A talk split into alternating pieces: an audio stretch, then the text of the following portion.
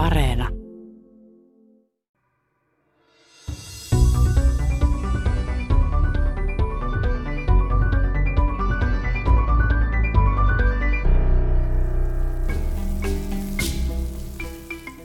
Nykyihmisen Homo sapiensin alkukoti on Afrikassa, jossa lajimme kehittyi noin 300 000 vuotta sitten. Olemme siis lämpimien seutujen laji, eli voisi sanoa trooppinen laji. Tämä tietenkin näkyy myös ulkonäössä. Karvapeitteemme on surkean heiveröinen ja alastomana loikoilu on mukavaa vasta, kun ympäristön lämpötila on noin 24-26 astetta. Toki tässä on yksilöllistä ja ianmukaista vaihtelua. Ihminen on fysiologialtaan sopeutunut erinomaisesti lämpimään ympäristöön. Me pystymme poistamaan tehokkaasti ylimääräistä lämpöä kehostamme. Jos otetaan vertailukohdaksi esimerkiksi lemmikkimme koirat, niillä tilanne on paljon paljon kehnompi. Silti kylmäänkin ilmaan ihmisellä on useita sopeutumiskeinoja. Ensimmäinen reaktio tapahtuu lähes välittömästi, kun avaamme talvella ulkooven ja kylmä viima iskee kasvoille.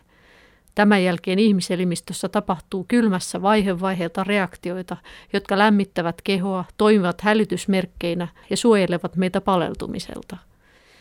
Tänään Tiedeykkösessä keskustelemme, millaiset lämmönsäätelykoneistot meillä on käytössä.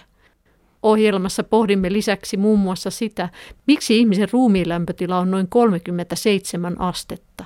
Miksi pää pitäisi peittää pakkasella ja miten avantouinti, vaikka se on aikamoinen shokki elimistölle, voi rentouttaa ja tuoda hyvää oloa. Ja toisaalta kaamean kuumassa 80-asteisessa saunassa on tosi ihanaa köllötellä. Haastateltavina ovat dosentti Tiina Ikäheimo Oulun yliopistosta ja vanhempi tutkija Sirkka Rissanen työterveyslaitoksesta. Molemmat ovat tutkineet kylmän ja kuuman vaikutuksia elimistöön, terveydentilaan ja suorituskykyyn jo vuosikymmeniä. Minä olen Mari Heikkilä. Eri puolilla maailmaa ihmiset ovat sopeutuneet hieman erilaisiin lämpötiloihin, eli ihmisten niin sanotut optimilämpötilat ovat erilaiset. Väestön kuolleisuus ja terveyshaitat lisääntyvät sekä optimilämpötilaa kylmemmissä että kuumemmissa olosuhteissa. Ja arvaappas, mikä on meidän suomalaisten optimilämpötila. Se on 14 astetta. Joo, joo, eli ihan turha haikailla niitä kesähelteitä. Meille se 14 astetta on just sopiva. Sirpa Rissanen kertoo.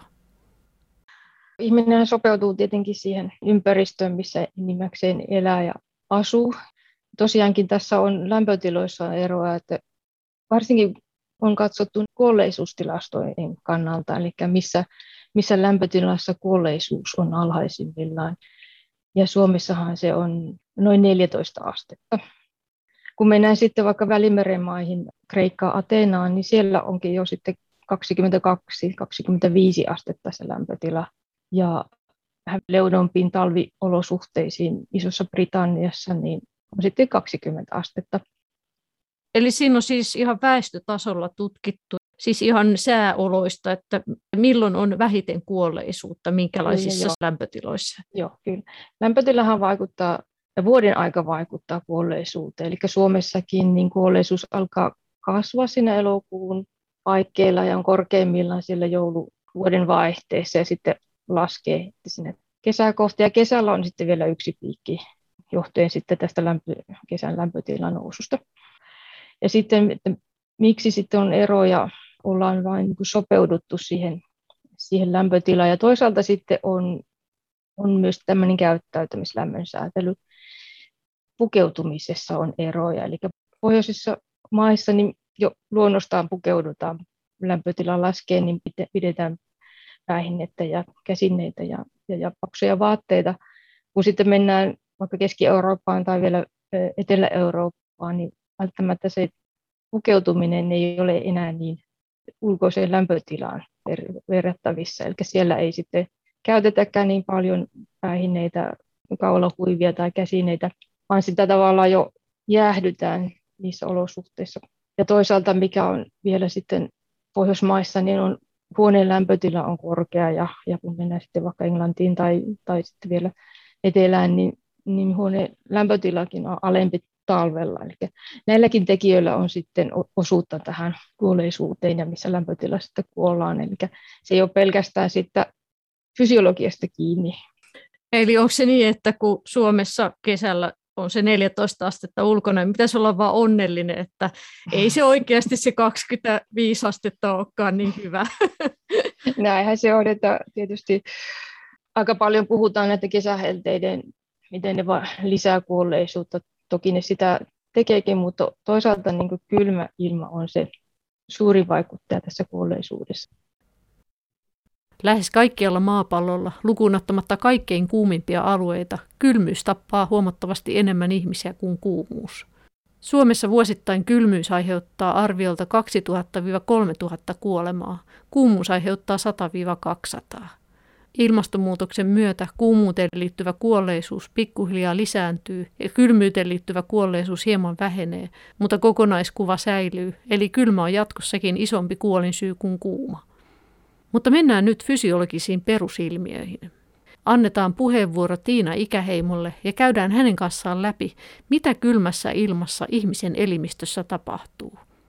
Ihon pinnan jäähtyessä siellä kylmää aistivat hermopäätteet aktivoituvat ja sen seurauksena kulkeutuu viesti tuonne keskushermostoon, tämmöiseen lämmönsäätelykeskukseen, joka sijaitsee hypotalamuksessa ja siellä aktivoituu lämmön hukkaa estävät toiminnot. Ja, ja tämä tarkoittaa sitä, että ihon pinnalla olevat verisuonet supistuvat, jotta voidaan estää lisäjäähtyminen ympäristöön. Ja tämän verisuonten supistumisen avulla voidaan merkittävällä lailla niin kuin siirtää sitä lämmintä pintaverenkierron verta kehon syvempiin osiin.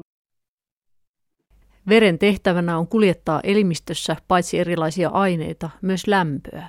Verisuonet muodostavat ikään kuin lämpöputkien verkoston, joka ulottuu kehon sisäosista iholle saakka.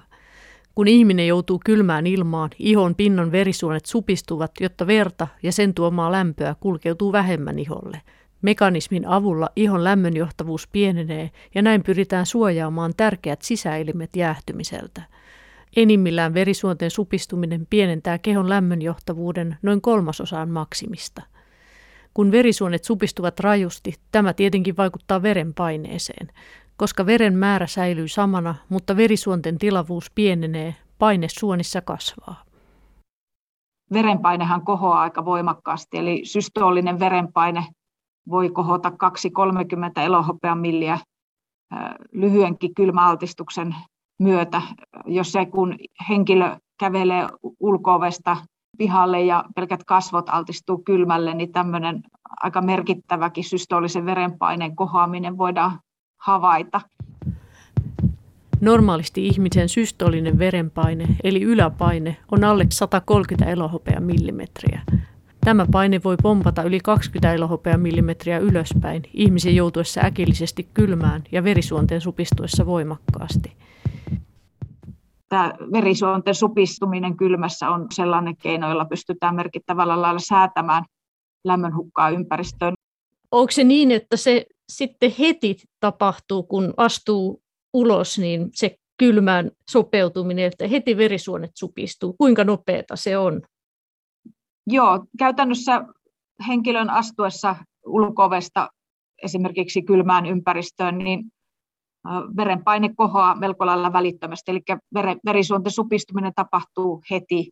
Ja tämä on semmoinen niin akuutti reaktio kylmälle, joka, joka kyllä sitten aika nopeasti voi, voi vaimentua, jos henkilö altistuu kylmälle useampia kertoja. Tässähän tapahtuu nopeasti tämmöistä niin kuin tottumista, joka sitten käytännössä keskushermoston tasolla tarkoittaa tämän autonomisen eli tahdosta riippumattoman hermoston sopeutumista tämmöiseen tietynlaiseen stressitekijään, kuten kylmään, ja, ja tiedetään sitten, kun se toistuu, se kylmäaltistus, että sitten ei tarvitse joka kerta reagoida niin voimakkaasti. Onko se selitys sitten tämä verisuoni-ilmiö siihen, että kylmällä ne, just ne raajat on ne ensimmäiset, jossa on ääreisverikierto tai nämä ulokkeet, nenänpää ja vastaavat, niin ne jäähtyy sitten? Käytännössä ihmisen ääreisosat, kuten kädet, jalat ja, ja pää, jäähtyvät herkimmin kylmässä ympäristössä. Ja tämä johtuu siitä, että niiden pinta-ala suhteessa painoon on, on hyvin suuri ja, ja tota, tätä kautta sitä lämpöä hukataan tehokkaasti niiltä alueilta ja tämän takia esimerkiksi kylmässä ympäristössä näille alueille herkemmin esimerkiksi tulee kylmävaurioita, paleltumia. Ja sen takia myös näiden lämpötilat laskee nopeammin ja tuntuvatkin kylmiltä sillä lailla, että varsinaisesti se verisuonten supistuminen pinnassa, se on aika samanlaista joka puolella kehoa, että, että tota, se on, tapahtuu niin kuin joka puolella, vaikka vain pelkät kasvot jäähtyy, niin se supistuminen tapahtuu niin kuin koko kehossa. Tiedetään, että lämpötilaa aistivia reseptoreja on joka puolella kehoa. Kylmäreseptoreita on enemmän kuin kuuma-aistivia reseptoreita.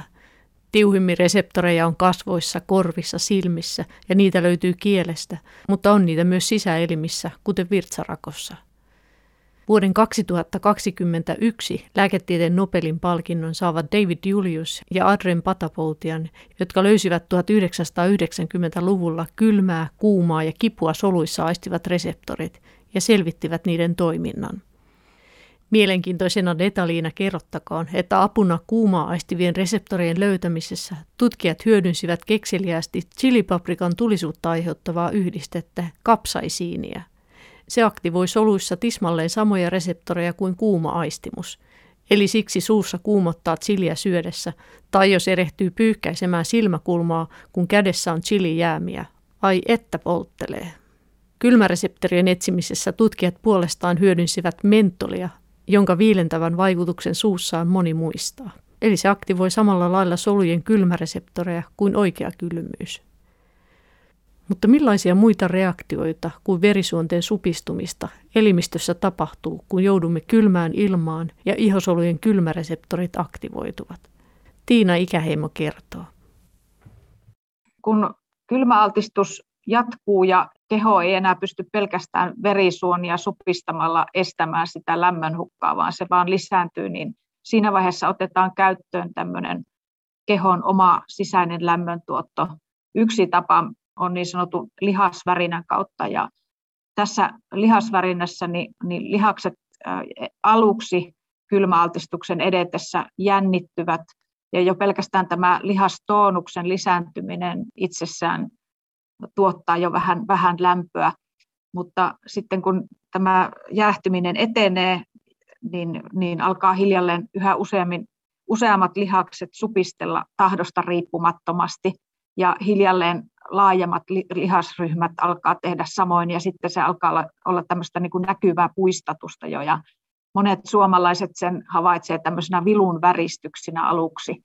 Ja tätähän voidaan ylläpitää lämmöntuoton keinona pitkänkin aikaa, mutta se on täysin riippuvainen siitä, että missä määrin on käytettävissä lihaksistolla näitä mitä ravintoaineita, mitä, mitä tarvitaan näiden lihasten supistamiseen. Eli käytetään hiilihydraatteja ja rasvoja ja sitten kun nämä varastot jossakin vaiheessa ehtyvät, niin, niin siinä vaiheessa myös lihasvärinä heikkenee ja voi lakata ja yleensä sitten siinä tilanteessa, sitten kun lihasvärinä ei enää ole, niin, niin syvä lämpötilakin nopeasti laskee ja ollaan jo aika vakavassa tilanteessa niin kuin ja tämmöisen kylmävaurion riskissä. Tiedetäänkö, että miten jos ihminen nyt menisi alastomana ulos pakkasella, niin miten nopeasti sitten, kun se lihasvärinä tulisi, niin miten nopeasti se lakkaisi? Onko siitä jotain ajatuksia, että kestääkö siinä niin kuin useampi tunti vai miten kauan yleensä siinä kestää sitten, että menehtyy kylmyyteen? Tämähän on, on hyvin yksilöllinen asia tietysti ja se riippuu myös siitä, että ollaanko esimerkiksi kylmässä ilmassa tai vedessä. Jos katsotaan kylmää vettä esimerkiksi, niin hypotermian näkökulmasta. Hypotermiahan on alilämpöisyyttä, jolloin kehon syvän lämpötila on alle 35 astetta, niin useat tutkimukset on osoittanut, että alle puolessa tunnissa oli kuinka kylmä vesi tahansa, niin, niin kukaan ei vielä ole hypoterminen, että se ei tapahdu ihan, ihan heti se jäähtyminen. Ja sitten tietysti, jos taas kylmään ilmaan vaikka eksyy tuonne maastoon ja vaikka liikehdit vähän tai sinulla on vielä vaatteita, niin, niin se on mahdollista, että, ja riippuu tietysti myös siitä, että kuinka kylmä siellä ulkona on, niin lihasvärinä voi jatkua pidemmänkin aikaa, jopa tunteja, että, että on vaikea sanoa semmoista niin kuin tarkkaa rajaa sille, että siinä tosiaan niin monenlaiset asiat vaikuttaa paljon siihen, miten, miten herkästi sitten lähdetään jäähtymään. Niin se on vähän semmoinen kuin hälytysmerkki sitten, kun rupeaa suomalaiset aika hyvin tietää tämän, että kun rupeaa kylmästä tärisemään, niin sitten ei sitä kauaa yleensä kattele, että sitä rupeaa sitten liikkumaan tai yrittää etsiä paremman, lämpöisemmän paikan tai vastaavaa, että se on aika epämiellyttävä tunne myös, että se on hälytysmerkki. Kyllä, hyvä kun toit esille tuon hälytyssignaalin, että se on sellainen asia, jota jokaisen tulisi niin tiedostaa, että, että kylmään liittyy useita äh, henkilökohtaisia signaaleja, jotka olisi hyvä huomioida. Ja tietenkin pelkästään jo epämiellyttävät tuntemukset kylmästä kertoo jo siitä, että ihon pinta on jäähtynyt jo. Ja sitä pinnan jäähtymistä ei tarvitse kovinkaan paljon edes olla ennen kuin alkaa toimintakyky jo heikkenemään. Meidän normaali ihon lämpötila huoneen lämmössä on noin 30 tai 33 astetta. Niin kun se on laskenut kylmässä esimerkiksi jonnekin plus 12, niin, niin voi olla, että henkilö kokee voimakasta kipua. Ja tämä kipu on hyvä signaali siitä, että on, on haitallista jäähtymistä tapahtunut. Ja noin seitsemässä asteessa iholämpötila, vaikka sormet, niin siinä vaiheessa tulee tunnottomuutta.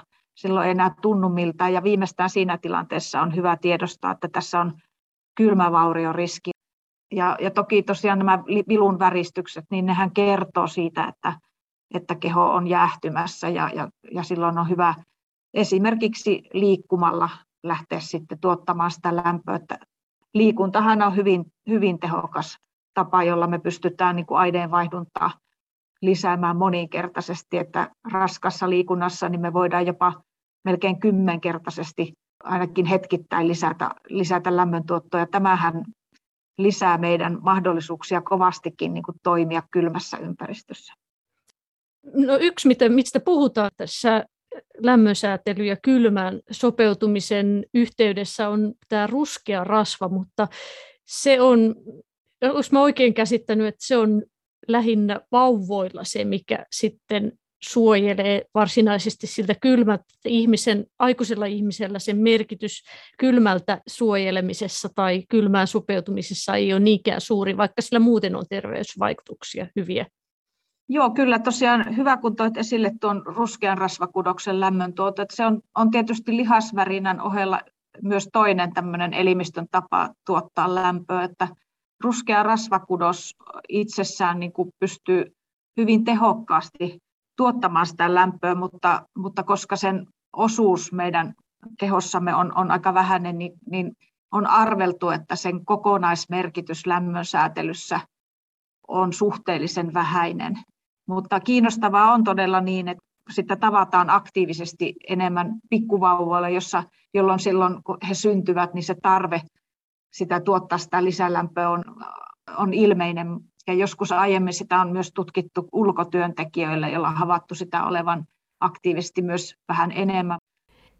Ihmisellä on siis tavallisen valkoisen rasvakudoksen lisäksi niin sanottua ruskeaa rasvaa, joka on hieman erilaista rasvakudosta – Ruskeat rasvasolut nimittäin kykenevät lihassolujen tavoin tuottamaan lämpöä, ja tämä lämmöntuotanto aktivoituu automaattisesti kylmässä. Aikuisilla ihmisillä ruskeiden rasvasolujen määrä on kuitenkin melko vähäinen. Tiina Ikäheimo kertoo.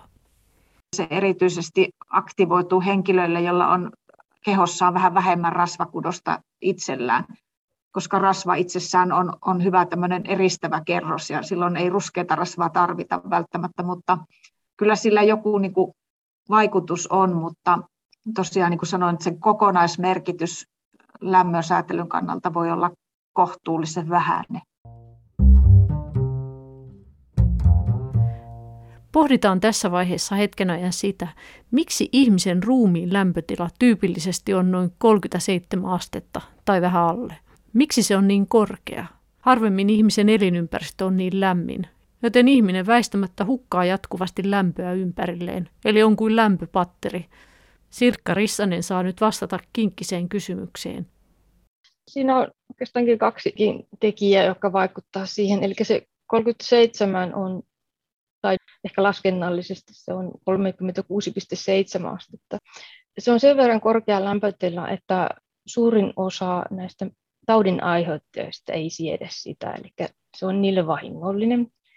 Ja toisaalta se on sitten mahdollisimman alhainen energiakulutukselta ylläpitää sellaista lämpötilaa. Eli se on oikeastaan kahden asian kompromissi. Pidetään sen verran korkea lämpötila, että se näitä patogeenia taudin aiheuttajia vahingoittaa ja toisaalta sitten, koska se on kumminkin aika kallista ylläpitää 37 astetta, niin mahdollisimman alhainen energiataso tarvitaan sen ylläpitämiseen.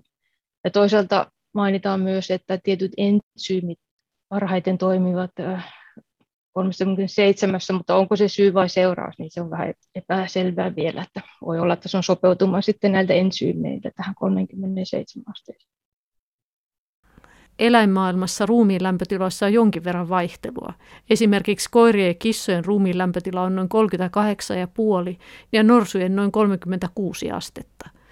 Useimmilla linnuilla lämpötila on paljon korkeampi, 40 astetta tai ylikin. Ruumiin lämpötilan optimointi on tärkeää, koska jos sitä pidetään korkeana, pitää syödä paljon, koska energiakin kuluu paljon. Tämä näkyy talvisin hyvin Suomessa lintulaudoilla. Lintujen pitää syödä kylmällä käytännössä koko ajan, että ne pysyvät hengissä. Tietenkin myös koko vaikuttaa. Pienet linnut jäähtyvät nopeammin. Toisaalta linnut ovat lähtökohtaisesti lämpimien alueiden eläimiä, ja siellä korkeasta ruumiin lämmöstä on hyötyä, sillä linnut eivät kykene hikoilemaan ja niiden keino päästä eroon ylimääräisestä lämmöstä on lähinnä läähättäminen. Kun ruumiin lämpö on valmiiksi korkeampi, lämpöä luovutetaan ympäristöön korkeammissa lämpötiloissa kuin niillä eläimillä, joilla ruumiin lämpötila on matalampi. Eli siinä on jouduttu tekemään kompromissi, että sopivan korkea, että aika iso osa taudinaiheuttajista ei selviä ja sitten kuitenkaan ei niin korkea, että sitten se kuluttaa kohtuuttomasti energiaa se lämmöntuotanto. Niin, joo. joo, kyllähän meillä levossakin kuluu koko ajan energiaa, eli 75-kiloinen mies niin kuluttaa tuommoinen 1800 kilo, kilokaloria. Et jo meillä menee siihen tavallaan ruumiin ylläpitämiseen ja myös kaikki elintoimintojen ylläpitämiseen ja tietty osa siitä energiasta Edellä olemme puhuneet siitä, miten ihmiselimistö pystyy tehokkaasti estämään kylmän haittavaikutuksia, vaikka olemmekin trooppisia eläimiä. Mutta eipä unohdeta kaikkein oleellisinta keinoa. Se on tietenkin pukeutuminen. Meillä nykyihmisillä kehon karvoitus on niin vähäistä, että siitä ei juuri ole hyötyä, vaikka vaatimattomat ihokarvomme kyllä nousevat ylös kylmällä. Eläimillä tämä toimii hyvin, sillä kun tiheä karvoitus tai sulkapeite pörhistyy, väliin jää enemmän ilmaa ja lämmöneristyskyky kasvaa. Ilma on loistava lämmöneristäjä. Siksi kylmyydeltä suojaamisen kannalta on tärkeää paitsi estää kosteutta, huolehtia, että vaatetuksessa on kerrosten välillä riittävästi ilmaa. Sirkka Rissanen kertoo. Jos on liian tiukasti vaatteet päällä, liian, liian tiukat vaatteet, niin silloin sitä ilmakerrosta on siellä vähemmän ja lämmöneristävyys heikkenee. Ja niin kuin tuuli voi olla niin voimakas, että tavallaan se litistää kerroksia toisiinsa, jolloin se lämmöneristävyys alenee. Ja toisaalta sitten, jos vaate pääsee kastumaan, niin se kosteus myös alentaa lämmöneristävyyttä. Siitähän on aina puhuttu, että kun pään kautta ihminen menettää tosi paljon lämpöä, niin mitä siitä tiedetään? Joo, kyllä sitä pään kautta paljon poistuu lämpöä, jos sitä ei peitetä. Ja meidän pään verenkierto on, on hieman poikkeuksellinen, että verisuonet eivät supistu niin paljon kuin esimerkiksi sormissa tai käsissä varpaissa. Että sitä kautta tavallaan, kun verisuonet ovat avoinna, niin verihän kuljettaa lämpöä, niin sitä kautta sitten karkaa lämpöä. Ja toisaalta on sitten niin nämä kaalavaltimot, jotka on tässä kaulalla, että jos ei niitäkään suojaa, niin tavallaan niin kuin suuret, valtimat, niin sitä kauttakin pääsee myös sitä lämpöä karkaamaan. Suosittelen kyllä kylmällä ja varsinkin tuulisella säällä pitämään päähinnettä ja kaulalla, kaulahuivia, niin suojataan näitä isoja valtimoita ja myös niitä, niitä pään alueen.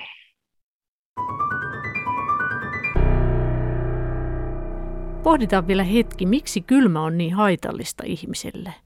Miksi väestön kuolleisuus alkaa Suomessa kasvaa syksyisin, kun ilmat viilenevät?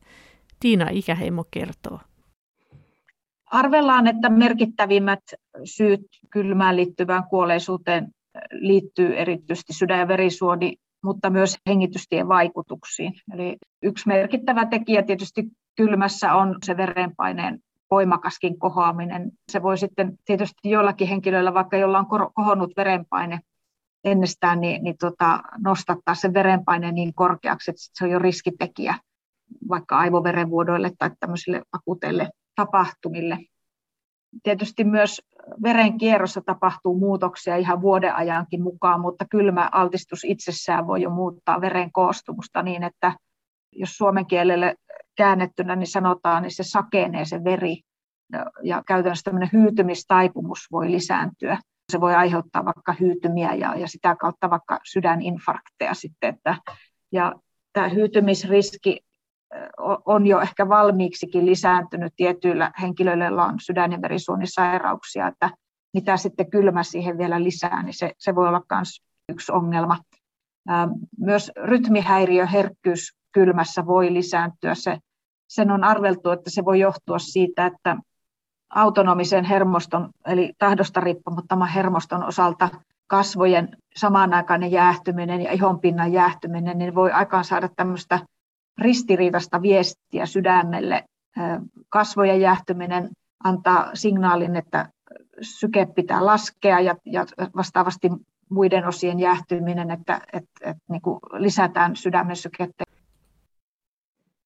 Kun ihminen laittaa kasvot kylmään veteen, tiedetään, että se aiheuttaa voimakkaan, nopean shokkireaktion, joka johtaa parasympaattisen hermoston aktivoitumiseen. Samanlaisen äkillisen aktivaation aiheuttaa sukeltaminen, hengityksen pidättäminen.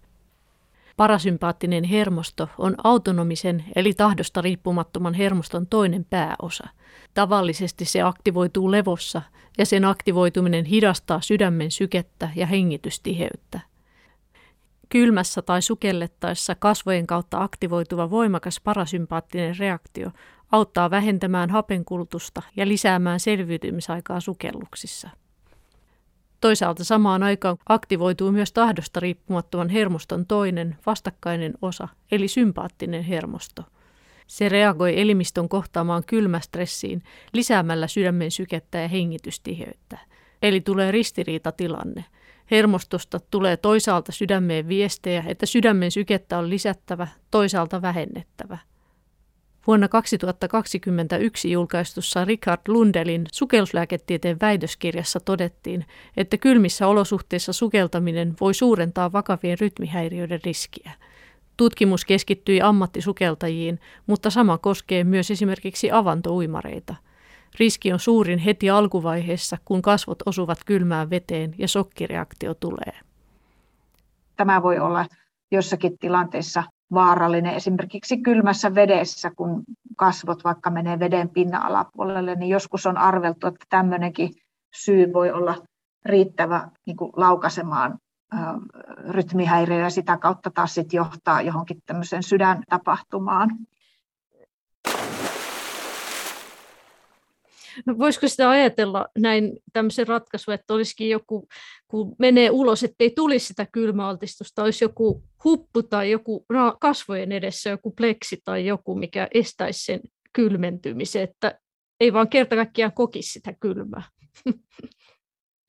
Tämä on ihan hyvä kysymys. Eli nimenomaan se on se kasvojen jäähtyminen, joka, joka meidänkin omissa kokeellisissa tutkimuksissa niin kuin tutkimme kohonnutta verenpainetta sairastavia henkilöitä kylmässä, niin pelkkä kasvoaltistus tosiaan kohottaa verenpainetta huomattavasti. Ja kuinka sitä nyt sitten voisi estää kylmässä? No, no yksi keino tosiaan on pelkästään jo pipon laittaminen päähän, että tästäkin on, on kansainvälisiä tutkimuksia, joissa on, on huomattu se, että, että jo pelkästään pipon laittaminen päähän vähentää sitä verenpaineen nousua kylmässä tulee sellainen keino mieleen, että nyt kun on nämä kasvomaskit, niin sehän on ihan hyvä keino. Kyllä voisi sanoa, että myös kasvojen suojaaminen vaikka kypärämyssyllä tai, tai muulla tavalla tai huivillakin, niin jos sitä paljasta ihonpintaa voi, voi peittää, niin kyllä sillä varmasti jonkunlainen vaikutus on. Kylmä ilma aiheuttaa ongelmia myös keuhkoille. Vaikeuksia on etenkin keuhkosairauksista kärsivillä, mutta myös ihan perusterveiden ihmisten keuhkoja kylmä ja kuiva talviilma rasittaa. Yksi ilmiö on hengitystieinfektioiden lisääntyminen. Tiina Ikäheimo kertoo. Meilläkin on omia tutkimuksia, joissa me ollaan osoitettu, että lämpötilan lasku tai absoluuttisen kosteuden lasku lisää hengitysinfektioiden riskiä. Ja tämä voi liittyä siihen, että ne tietyssä lämpötilassa ja, ja kosteudessa siellä hengitysteiden pinnalla, niin tietyt tämmöiset patogeenit, jotka aiheuttaa sairauksia, niin kukoistavat ja, ja sitä kautta voivat lisätä sitä riskiä. Kiinnostaa tietenkin se, että, että kun hengitysinfektiot tiedetään, että influenssat ja nyt koronaviruskin, niin ne just kylmällä ilmalla leviää Suomessa ainakin on levinnyt vielä enemmän kuin kesällä, niin siihen tietenkin voi olla montakin tekijää, mutta että esimerkiksi se, että suomalaiset on lomalla kesäkuukausina ja näkee vähemmän ehkä ihmisiä. Mutta siis siinä on ilmeisesti myös joku ihan fysiologinen syy, että, että kylmällä ilmalla nämä taudit leviää herkemmin. Tämä on semmoinen kiinnostava kysymys, mitä tutkitaan eri puolilla maailmaa. On tosiaan viitteitä siitä, että, että tämmöinen matalampi kosteus ja lämpötila voivat lisätä tiettyjen taudinaiheuttajien. Mutta on toki muitakin tekijöitä, jotka selittää samanaikaisesti ja talviaikaan se esimerkiksi on ryhmäytyminen sisätiloihin. Siellä tulee tietysti näitä kontakteja toisiin enemmän ja tietysti myös ihmisissä luontaisesti vuoden ajan mukaan saattaa esiintyä muutoksia esimerkiksi immuunipuolustusjärjestelmässä, jotka myös voi lisätä herkkyyttä sairastua tiettyinä vuoden aikoina. Ja on, on muitakin syitä, mitkä mahdollisesti siellä taustalla vaikuttaa, mutta on arveltu tosiaan, että, että lämpötilalla kosteudella voi olla oma, oma syy, syynsä tässä. Siis kylmä ilma sinänsä keuhkoihin, niin se on haitallista keuhko, ihan sinne keuhkolimakalvoille, keuhkorakkuloihin. Ja yksi semmoinen, mitä olen miettinyt ja mistä on puhuttukin, että, että kylmällä ilmalla olisi parempi hengittää nenän kautta, koska silloin se ilma kiertää kauemmin ja ehtii lämmetä enemmän kuin se, kuin se että hengittää suun kautta, jolloin se menee suoremmin keuhkoihin. Onko se näin? On havaittu, että, että kun ihmiset harrastaa kevyttä liikuntaa, vaikka kävelevät, niin me useimmiten hengitetään pelkästään nenän kautta silloin. Ja sitten kun meillä liikunnan kuormitustaso lisääntyy, niin otetaan nenäsuuhengitys käyttöön. Ja silloin tapahtuu se, että kerralla hengitetään suuria määriä kylmää ja usein myös kuivaa ilmaa. Tällöin ne mekanismit, mitkä toimii pelkässä nenähengityksessä, että kun viileitä ilmaa tulee hengityspinnoille, niin sitä keretään niin lämmittämään ja kosteuttamaan, ja silloin se ei aiheuta niin syvemmissä hengitysteissä mitään vaurioita, niin tämä on ihan ok, mutta sitten kun hengitetään suuria määriä kylmää ja kuivaa ilmaa, niin, niin ne vaikutukset sitten alempiinkin hengitysteihin voi olla huomattavammat ja, ja todella voi aiheuttaa ihan tämmöistä niin kuin vauriota siellä pintaepiteelissä, värekarvoissa. Tässä tilanteessa tällä erityisesti kuivalla ilmalla on niin kuin erityisen haitallinen vaikutus. Niin se kylmä ilma on yleensä myös kuivaa, että kun, koska se on ihan tämä fysikaalinen ilmiö, että lämmin ilma sitoo enemmän kosteutta ja kylmä ilma vähemmän. Eli sen takia Suomessakin on huoneilma myös kuivaa talvella usein. Siitäkin on varmaan omat haittansa voi olla, jos se on liian kuivaa sitten. Joo, kyllä se on ihan totta, että se on fysikaalinen ilmiö. Se on totta, että se erityisesti näyttää siltä, että se absoluuttisen kosteuden lasku talviaikaan on se ehkä se merkittävin ongelma sitten tänne hengitystietoiminnoille ja varsinkin kun me ollaan tarkasteltu hengitysinfektioiden yhteyttä kylmään ympäristöön, niin nähtiin voimakkaasti yhteys erityisesti niin kuin absoluuttiseen kosteuden laskuun. Mä oon muuten kauan jo miettinyt semmoista, että mistä se johtuu, että kun syksyllä aina on sellainen tunne, että laittaa kaikki talvitakit päälle ja pipot ja hanskat ja silti se viisastetta tuntuu tosi, tosi, tosi kylmältä, vaikka se on plussalla vielä. Mutta sitten keväällä se sama lämpötila, vaikka olisi samat vaatteetkin, niin se tuntuu tosi lämpöiseltä. Miten se tämmöinen vuoden mittainen adaptaatio, niin onko siinä joku mekanismit, että kestää jokunen viikko, että sitten tottuu siihen syksyllä ja näin? Joo, kyllä kylmään sopeudutaan käytännössä hyvin nopeastikin. Ensimmäinen sopeutumisen muoto on tottuminen ja tottuminen tapahtuu jo ihan parilla kylmäaltistuksella. Että ne ihan ensimmäiset syksyn kylmät päivät tosiaan tuntuu aika moneltakin varmasti epämiellyttävän kylmiltä, mutta hyvin nopeasti jo sitä lakataan miettimästä. Eli siinä on kysymys nimenomaan tämän autonomisen hermoston reagoinnista ja, ja siitä, että minkälaisen stressivasteen se kylmä aikaansaa. Ja jo sitten seuraavilla kerroilla niin verenpaine kohoaa vähemmän ja stressihormonia erittyy kehon vähemmän ja, ja lämpötuntemuksetkin alkaa muuttumaan erilaisiksi. Ja juuri tämän takia on arveltu, että esimerkiksi kun ensimmäiset kylmät lämpötilat tulee syksyllä, niin, niin tämä on tietyllä lailla myös aika vaarallinen aika joillekin väestöryhmille, että se voi selittää osittain sen, miksi vuoden ajan ensimmäiset kylmät on ne, jossa sitten useasti tavataan enemmän sairastavuutta tai kuolleisuutta, ja, ja tämä voi osittain selittyä tällä,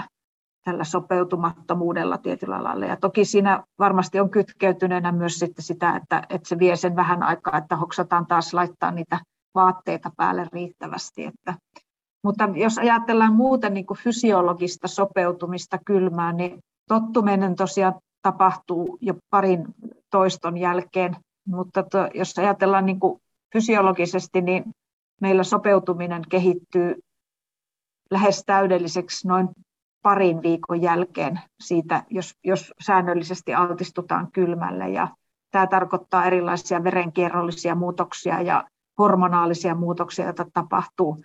Sitten taas vastaavasti, kun siirrytään kesää kohti, ja jos kylmäaltistus loppuu, niin se purkautuu se kylmään liittyvä sopeutuminen melko lailla samassa aikataulussa kuin se kehittikin.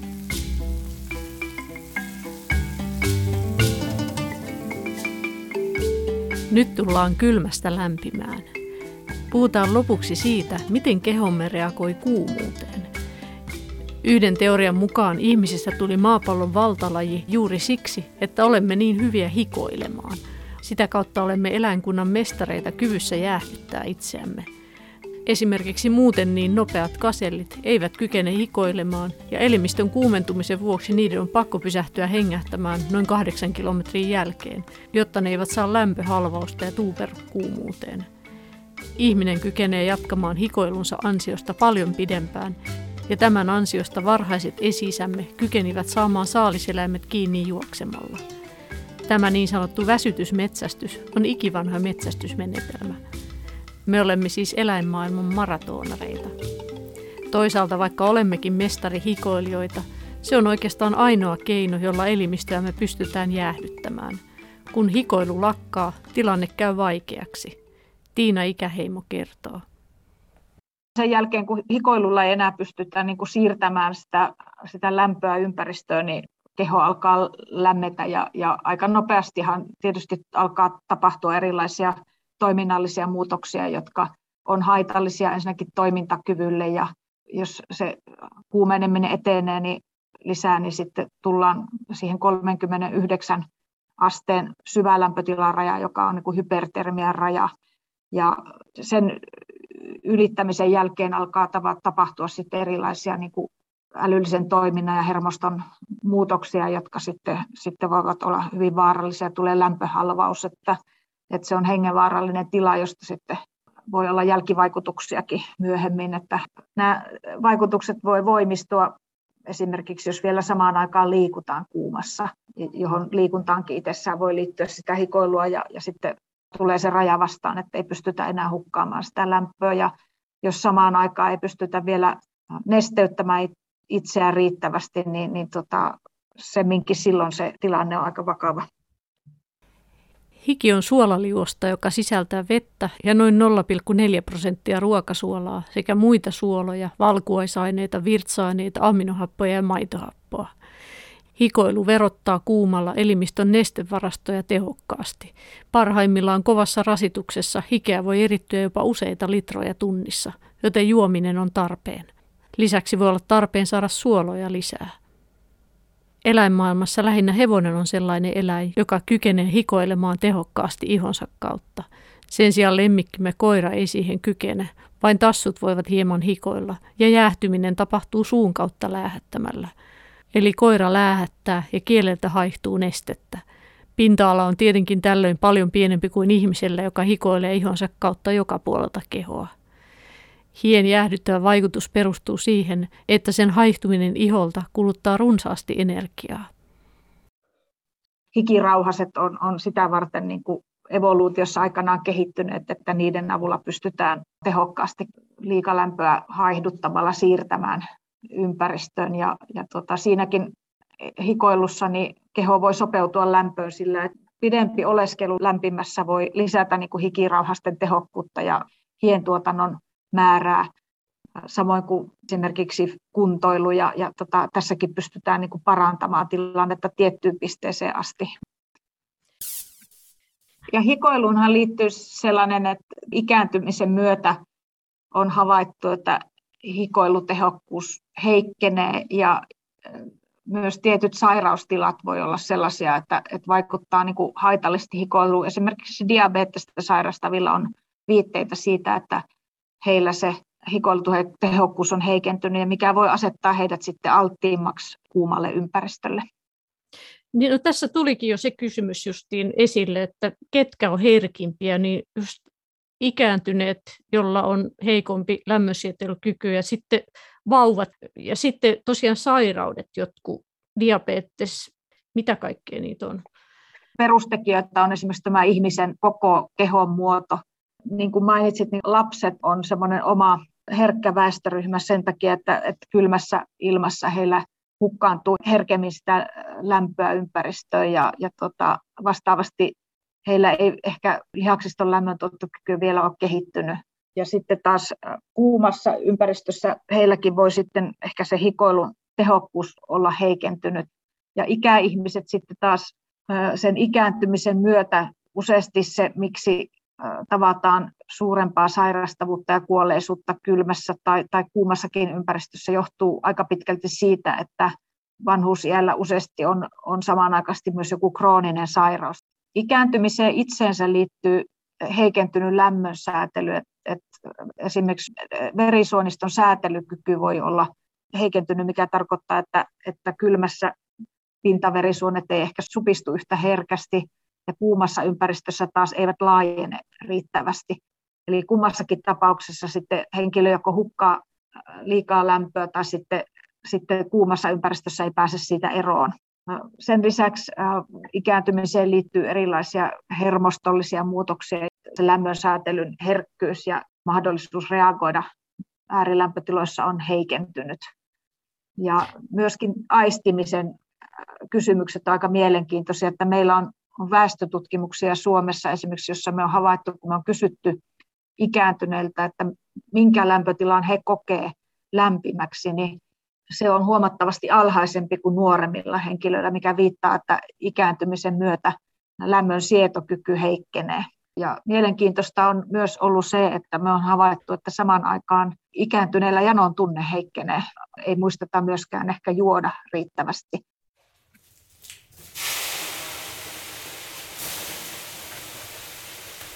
Lopuksi on tietenkin pakko vielä kysyä asiantuntijan näkemystä suomalaisten kannalta kaikkein olennaisimpaan asiaan, eli saunomiseen sekä avantouintiin. Mitä tiedetään avantouinnin terveysvaikutuksista? Annetaan Sirkka Rissasen vastata. Tästähän on vuosikausia paljon keskusteltu ja tutkimuksiakin tehty. Ihan yksiselitteistä vastausta ei varmaan vielä ole löytynyt, mutta viitteitähän on toki siitä, että säännöllinen avantouinti. Se on niin yksi kylmään sopeutumiskeino. Eli tavallaan kylmään sopeudutaan hyvinkin tehokkaasti tuollaisella aika, aika voimakkaallakin kylmäaltistuksella. Ja koska se on elimistöllä aika kova shokki, rasite, ja oikeastaan se on vähän epäluonnollinenkin meille e-, elimistölle, että siinä tavallaan aktivoituu meidän autonomisen hermoston sympaattinen hermosto, eli vähän tämmöinen taistele pakene hätätilanne, elimistö kokee sen vähän sellaisenaankin ja, ja reagoi sitten siihen aika voimakkaasti verisuonia supistamalla ja myös hormonitoimintaa adrenaliini, noradrenaliini varsinkin, niin tuota, niiden pitoisuus verenkierrossa lisääntyy. Jonkin verran viitteitä on, että, että tällainen kylmän sopeutuminen karaisi meidän elimistöä, eli jonkun verran immuunijärjestelmä tällaisen säännöllisen altistuksen kautta niin vähän paranisikin. Eli vähän vastustuskyky infektioita vastaan voi olla parantunut, mutta se ei ole ihan selkeä se. Toisaalta niin, siitä ihmisille tulee hyvä olon tunne ja he kokee sen hyväksi, kokevat, että se on stressinhallintaankin hyvä, niin jos ei tavallaan se mieli hyvä olo ja mahdollisesti hyvä yöunet ja kaikki tällaiset, niin parantaa jo itsessäänkin sitten sitä elimistön vastustuskykyä. Eli jos se tuntuu hyvältä ja on perusterve, tietenkin voiko siinä olla riski, että sitten jos yhtäkkiä tulee aika monen shokki ja on valmiiksi esimerkiksi sydänongelmia, että sitten se ei välttämättä Joo. olekaan hyvä juttu. Joo, kyllä. Niin kuin tuossa sanoin, niin se on elimistölle shokki ja siinähän verenpaine nousee ja syke. Silloinhan se on kuormitus sydämelle ja jos siinä sydämessä on jotakin jo perussairautta tai oireita, niin, niin toki se on silloin voi olla haitallinen varsinkin aloittelijoille. Siinä mielessä täytyy olla varovainen ja, ja toki sitten siinä, että ei sitä päätä upota sitten myöskään veteen, että pitää sen pään siellä pinnan yläpuolella. No sitten semmoinen kysymys, kun menee lämpöiseen saunaan, niin se tuntuu ihanan rentouttavalta ja mukavalta, niin toisaalta että se kuuma, se on kuitenkin saunassakin 80 astetta tai mitä siellä onkaan lämpöä, niin ajattelin, että se olisi huono elimistölle, mutta kaikki suomalaiset tietää, miten rentouttavaa ja mukavaa se on. Mistä tämä johtuu? Joo, kyllähän siinä, siinä, siinäkin kuumaan saunaan kun menee, niin elimistö siihen reagoi. Meillä on ihossa lämpötilan aistinsoluja, jotka aistivat, että nyt ollaan menossa aika kuumaa ja sen mukaisesti sitten va- reaktioita on. Eli siinäkin sydänsyke nousee. Koska on lämmin, niin verisuonet laajenevat. Eli elimistö pyrkii poistamaan sitä lämpöä omasta e, kehon sisäosista ulospäin, eli verisuonet laajenevat ja verenpaine sitä myötä sitten laskee. Se, mikä siinä on sitten tavallaan hyvä olon tunnetta, niin varmaankin se, se tottuminen siihen, niin kuin suomalaisina, niin saunaan pidetään kumminkin sellaisena rentoutumispaikkana ja rauhallisena paikkana ja että se on jo lähtökohtaisestikin niin hyvä olon paikka, vaikka siinä tiedetään, että siellä tulee hiki ja tiedetään, että siellä ihon lämpötila ja, ja kehon lämpötilakin nousee. Onko siinä se, että kun se syke laskee, niin sitten se ihminen vähän automaattisestikin rentoutuu jotenkin? Lihakset tykkää lämpimästä. Ja toisaalta niin niistäkin sitten erittyy sellaisia kemikaaleja, joka on vähän sama kuin jos on harrastaa jotakin lihastyötä tai liikuntaa, niin tuota samanlaisia efektejä tulee sitten jo siitä kuin, kuin, kuin saunassa. Eli sieltä tulee tällaisia hyvän olon tuntemuksia onko se niin, että lihakset ei välttämättä erottele, että onko ne lämpöisiä sen takia, että ne on itse liikkunut vai että lämmitetäänkö niitä? Lämpö tuntuu lihaksesta sitten saa aikaa sitä endorfiinia ja semmoisia hyväolotunnetta. Kyllä joo, eli on, on todettu, että lämpimässä saunassa niin kudoksi er, erittyy samankaltaista aineita kuin mitä sitten liikunnalla, kun lihakset lämpimät, lämpenevät liikunnat, niin samanlaisia tuntemuksia on sitten todettu.